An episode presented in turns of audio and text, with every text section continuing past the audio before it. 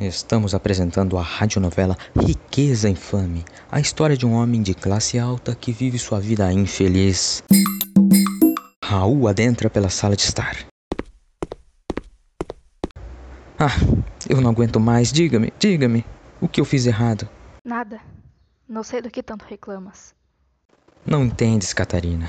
Ninguém me entende. Eu, com todo esse dinheiro, mas, mas eu não sou feliz e tu sabes o quanto lutei para chegar até aqui. Simples. Se teu dinheiro não faz te feliz, dê para quem o faça.